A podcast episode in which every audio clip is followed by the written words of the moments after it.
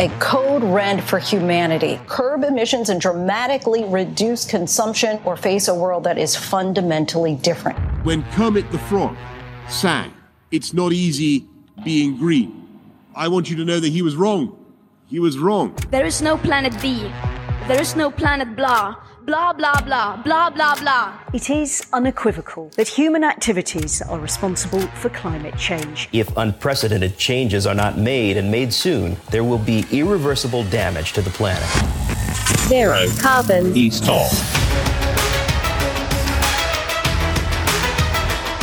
Hello and welcome to Zero Carbonista Series 3 The Sky's the Limit. I'm Ian Collins. We are now well into this latest season and we've only just begun tapping the gas pedal, or should that be the electric pedal? On a day where more unusual weather batters the UK, we stoically continue to bring you the biggest stories on the green agenda. The man standing with his monocle of incredulity is the green entrepreneur and environmentalist Dale Vince. Dale, morning. Well, that was a surprise. A monocle of incredulity. Yeah, that's how I see it now. Look at it.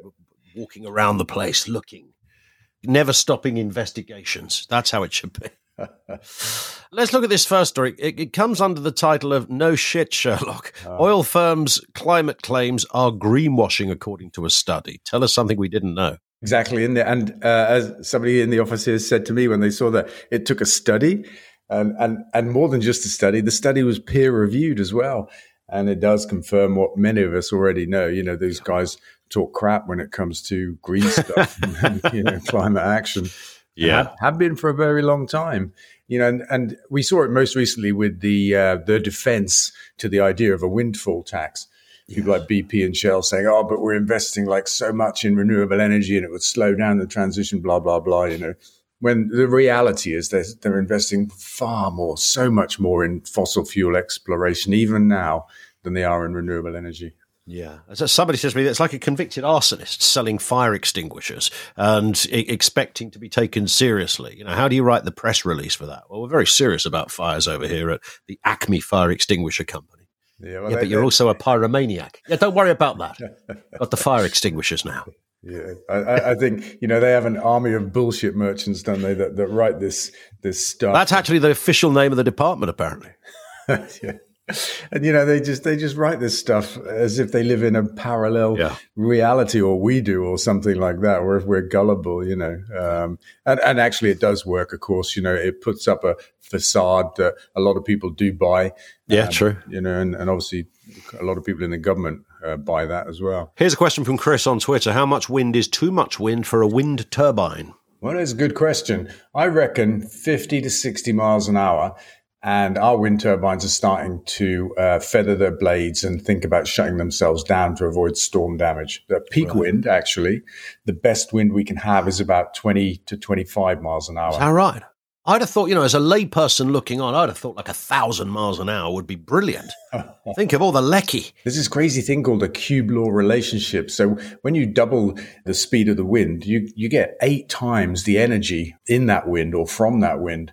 Wow. And, and that's the reason why, you know, people have to put down brollies in strong winds. Ships have to drop their sails and yeah, that kind of stuff because, you know, incremental increases in wind speed uh, cause yeah. really big increases in energy and potential damage. So 25 miles an hour is the sweet spot. Our, our windmills are maxing out at 25. We don't need yep. more than that. Can't use more than that, actually.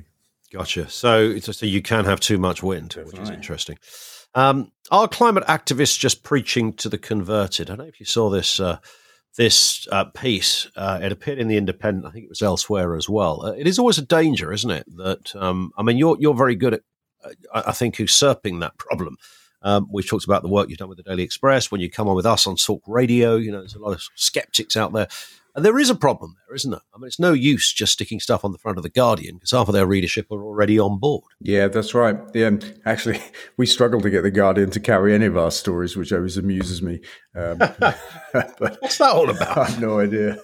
I have no idea. And of course, I got a new friend in Nigel Farage as well. You know, to add to my yeah, yeah. You and Nige. Yeah, that's the yeah, yeah. I can see you in a kind of Winnebago going around Europe. I, I two can, of you. You know, I can see it working. All I got to do is convince this guy that energy independence is all about green energy and jobs and economy and taking back control and all that kind of stuff. You know, and uh, he's a pretty effective campaigner communicator, isn't he? You know, he'll just get out there and he might make some stuff up, I guess. Yeah. But I mean, you don't need to make stuff up about this. It's it's all real. But I've told him this before. I, I, I've said to him, look, this is a if you want to look at it from this perspective, this is a capitalist dream. If you look at it like that, Mm. because the amount of initiatives, innovation, and jobs that will, and therefore profits that will be created from taking this seriously and moving forward with it are absolutely vast. And there's, you know, we've discussed this before, Dale. There's a contingent in the Republican Party in the United States who have no trouble getting on board with this very obvious concept.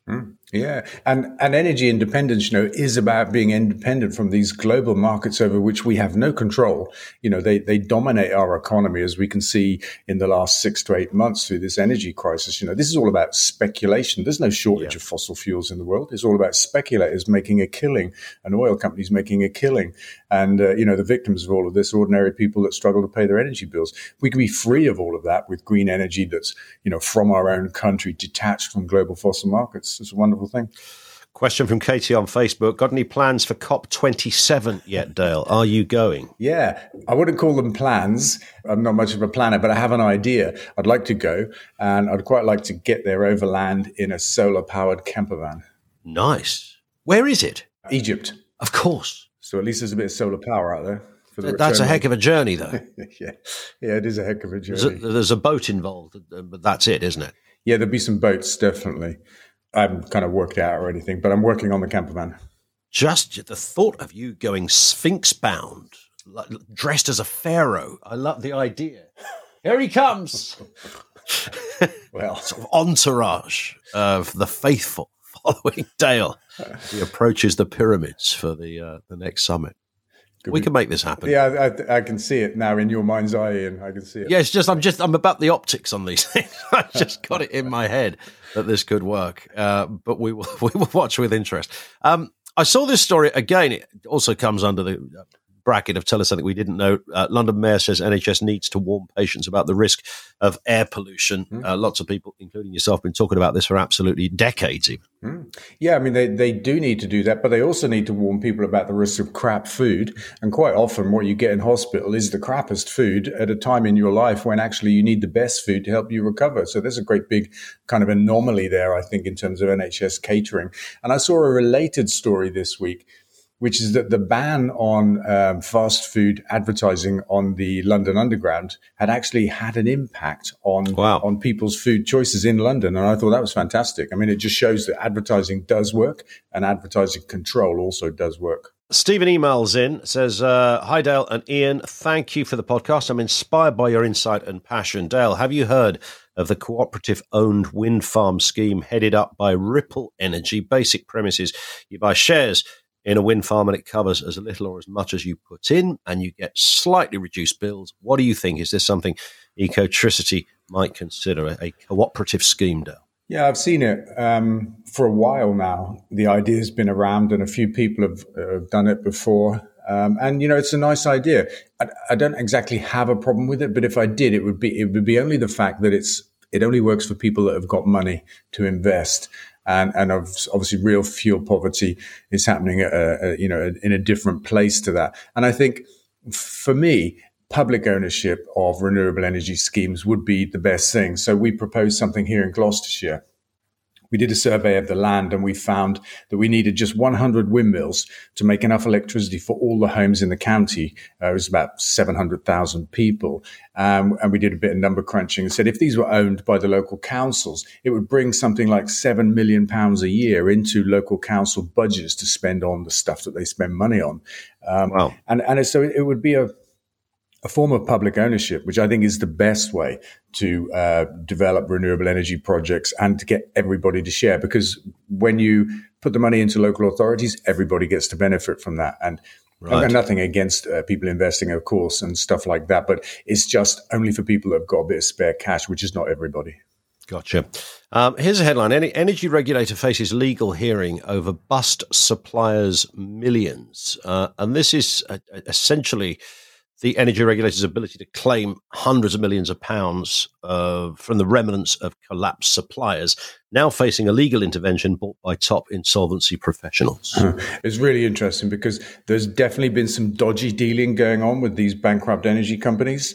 You think? Yeah, absolutely. Si- siphoning off of tens of millions in advance of the administration, you know, the paying down of, of debts and uh, inverted commas around that, all kinds of stuff. Obviously, BP looked like they cashed in Pure Planet's hedge position, which was worth half a billion pounds. And they did it on, on the pretext of claiming a 50 million pound debt, which bankrupted the company. Um, BP say they didn't cash in the hedge. Uh, but you know it all seems pretty improbable because only only last week the government HMRC changed tax law so that if it happens again in the future they can claim about 90% of that cash back from somebody Right. like BP so they didn't change that law because something didn't happen I was about to say, yeah, that's in reaction to something. Absolutely. And you know, right now there's another scandal going on that we're just wrestling with. We're uh, we're being slapped with a six million pound bill by Ofgem, and this is our share of the cost of failure of government and Ofgem policy. So these 29 bankruptcies. Four million stranded customers have cost us so far four billion pounds just to get through this winter. Now, the government are currently holding half of that via the nationalisation of bulb, and the other half is being shared cost-wise uh, amongst energy companies who then have to add it to their energy bill, so it goes onto the bills of everybody. And our share of that at the moment is six million pounds, and it's like it's incredible just to be slapped with this bill in the middle of an energy crisis for something that we didn't do. Actually, Yes, staggering. Uh, question from Ellen on Facebook. Love seeing your interviews and listening to you speak, Dale.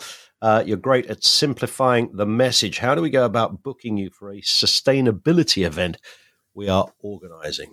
This is where I see you with a big cigar in your mouth saying, Call my people. my people called Will. yes, get go, Will. He'll sort it out. Uh, send us a message. Send us something on Zero Carbonista. You know the address, don't you? And I, I, Yep. Yeah. Zero carbonista at ecotricity.co.uk. Here you go. It's that easy. What about this headline? US mega drought worst in 1,200 years. The most incredible thing. And the picture that came with the story, some massive lake shrunk to the bottom and like a hundred houseboats all clustered Yeah. together in the puddle Saw at the bottom of the lake. I mean, I mean my God. I've, I've read a few months ago uh, people predicting that the west of America is going to become uninhabitable due to this water problem. And you can see that happening. Worst drought in 1200 years is not a little thing. I remember going to, I might have told you this. I went to an event. Yeah, do you remember Alan Clark, the old Tory MP that was famous for writing his diaries? He was a bit of a bit of a lad and a very amusing kind of raconteur sort of character, very bright and you know very public schoolboy esque. And so he released the latest um, edition of his diaries, and somehow I ended up at this event at Waterstones where he was going to read some of it and then do a Q and A afterwards. And somebody said to him, "In years to come, what do you think is going to be the cause of, of wars or, or battles, disputes? I think was the word." Uh, and he said, "Water." And the audience sort of look, what's this man talking about water? Like there's loads of it around us. It's all in the sea and stuff. Uh, but of course, that's not all usable water as people think. And I think he might have been on the money. That was 20 years ago. Yeah, he was. He was. I mean, it's one of the big problems that's uh, coming out of the climate crisis is a shortage of drinking water, and it's not just affecting the developing world where you know you might normally see droughts and famines and stuff like that. It's affecting California and the west coast of America. You know, um, and it's intensive agriculture that's a big consumer of water out there. And uh, you know they, they need to rethink that, and also just the way that we waste water. You know, in Yeah. the West, we just pour stuff down the down the plug hole. That's you know pretty decent water actually. Um, we have a device in R and D which is really interesting. It's a water kind of recycling machine, and it will take any kind of water like rainwater, drain water, grey Sure. water, which is dishwater, uh, or black water, which is toilet water, and it will turn it into tap quality drinking water. in Seriously? Absolutely, in 24 hours. And we've been working on it for about five years, and it started out the size of a room. We've got it down to one cubic meter. And, and, and, and this device will take a whole house off of the water main and the sewage main. Literally recycles the water you use. Absolutely, yeah.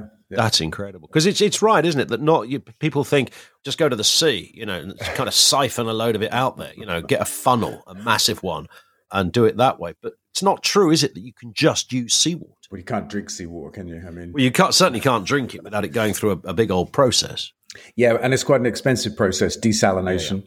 Um, you know, it's, uh, it's, it's something that's done around the world where, where Yep. you know there's a real need for water and no other way to get it, but it is expensive. But uh, you know, wasting less is always the most economic way of doing anything. So, like energy efficiency in our homes, you know, plugging the leaks so that we waste less energy, less heat, for example, it's always much more efficient than trying to make energy. Um, of course. And so it's much more efficient to reuse your water and waste less than it is to try and make water from the yeah. sea, for example. Final question from Glenn on Twitter, uh, who says, If Forest Green are promoted, are you having a party and are you buying?